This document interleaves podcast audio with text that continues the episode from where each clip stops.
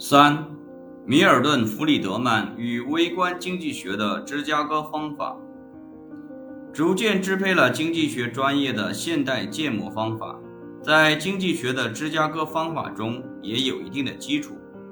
芝加哥方法从二十世纪五十年代直至二十世纪七十年代，都与形式主义的方法背道而驰。芝加哥方法的特征在于：第一，他认为作为组织社会的一种手段，市场比其他选择能更好地发挥作用；第二，他将马歇尔非形式化的方法与模型化相联系。在整个现代经济学时期，米尔顿·弗里德曼。能够与保罗·萨米尔森相媲美。弗里德曼将芝加哥方法总结如下：在阐述经济政策时，芝加哥象征着对作为组织资源手段的自由市场效率的信任，象征着对政府事务的怀疑，象征着对货币数量作为形成通货膨胀主要因素的重视。在阐述经济科学时，芝加哥象征着一种方法，该方法严肃地将经济理论的运用作为分析相当广泛具体问题的一种工具，而不是当作虽然非常完美，但力量很小的一种抽象的数学结构。该方法坚持对理论概括进行经验检验，以同样的方式拒绝没有理论的事实和没有事实的理论。弗里德曼的经济学方法是马歇尔式的，而非瓦尔拉斯式的。他将经济学视为用来解决实际问题的分析的发动机，并认为不应当把经济学变成一种抽象的数学上的考虑，从而无制度关联以及与现实世界问题的直接联系。在弗里德曼考察政策问题时，他将对个人权利与自由的强烈信念。与对市场保护这些权利时有效性的强烈信念相结合，他的政治导向基本上是亲市场和反政府。他提倡的很多政策建议，诸如使用凭证来资助教育、取消职业许可、使毒品合法化等，最初被看作是激进的，但后来就变得可以接受了。大约在1950年。弗里德曼创作了大量关于方法论的具有煽动性的论文，以及一篇关于马歇尔需求曲线和货币边际效应的论文。在二十世纪五十年代后期，他在其货币数量论研究中为宏观经济学做出了贡献。很多人阅读他在《新闻周刊》上的专栏，一部题为《自由选择》的电视系列剧。给予了他比大多数理论家更大的名声。他于1976年获得诺贝尔经济学奖。正当弗里德曼越来越知名的时候，其马歇尔式的方法却面临衰亡。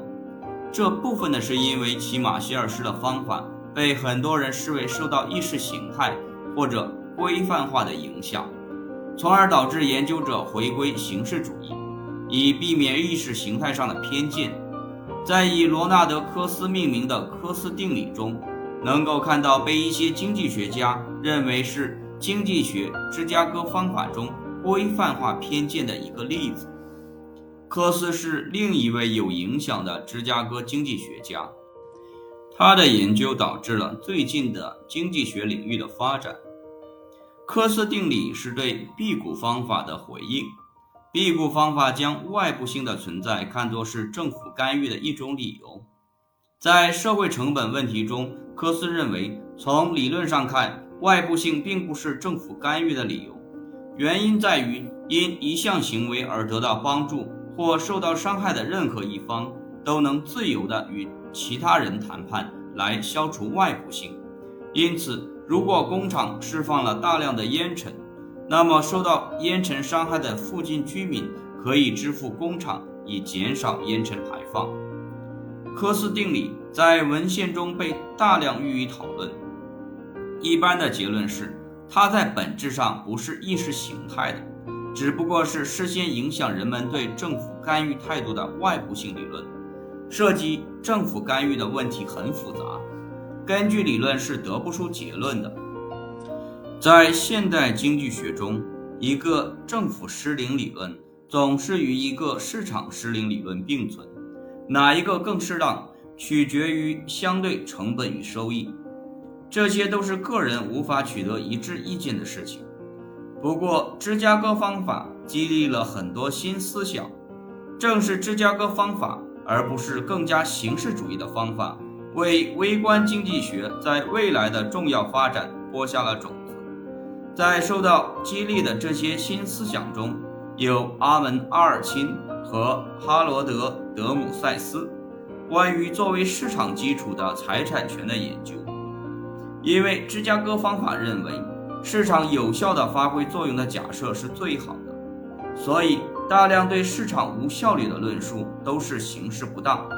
但是市场依赖于财产权，因此。对财产权的研究对经济学来说具有极为重要的意义。什么是根本的财产权？它们是如何形成的？它们是怎样变化的？弗里德曼最重要的后继者是加里·贝克尔，他于1992年获得诺贝尔经济学奖。他利用微观经济模型来研究有关犯罪、求偶、婚姻。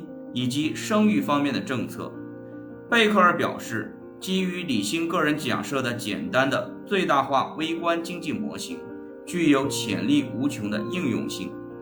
最近几年已经见证了它被用于广泛的领域。经济理论对其他学科的这些侵入，有时被那些宣称经济学方法过于简单的人以开玩笑的方式加以对待。在某种意义上来说，他们是正确的。万事万物的经济学的观点与政策结论经常显得简单化，但是仅仅是简单化，并不表明他们是错误的。市场动机对人们的行为来说是重要的。非经济专家在他们的分析中，经常并不把对这些动机的充分考虑包括进去。但是，当只考虑经济动机，不充分重视制度与社会动机时，分析又会误入歧途。不幸的是，考虑到现代经济学家所受到的非关联的建模训练，这一点是经常发生的事情。随着米尔顿·弗里德曼以及同事乔治·斯蒂格勒的退休，以及随着加里·贝克尔临近退休，芝加哥经济学在变化，变得更加数学化。而较少直觉化，它没有停留在简单的模型上，而是沿着瓦里安所建议的路线将模型一般化。显然，芝加哥经济学已经成为现代经济学流派，并且现代经济学流派已经变得相当同质化。一个人在哈佛大学、芝加哥大学、麻省理工学院、斯坦福大学。或者任何顶尖研究生学院的研究生项目中学到的，本质上都是相同的东西。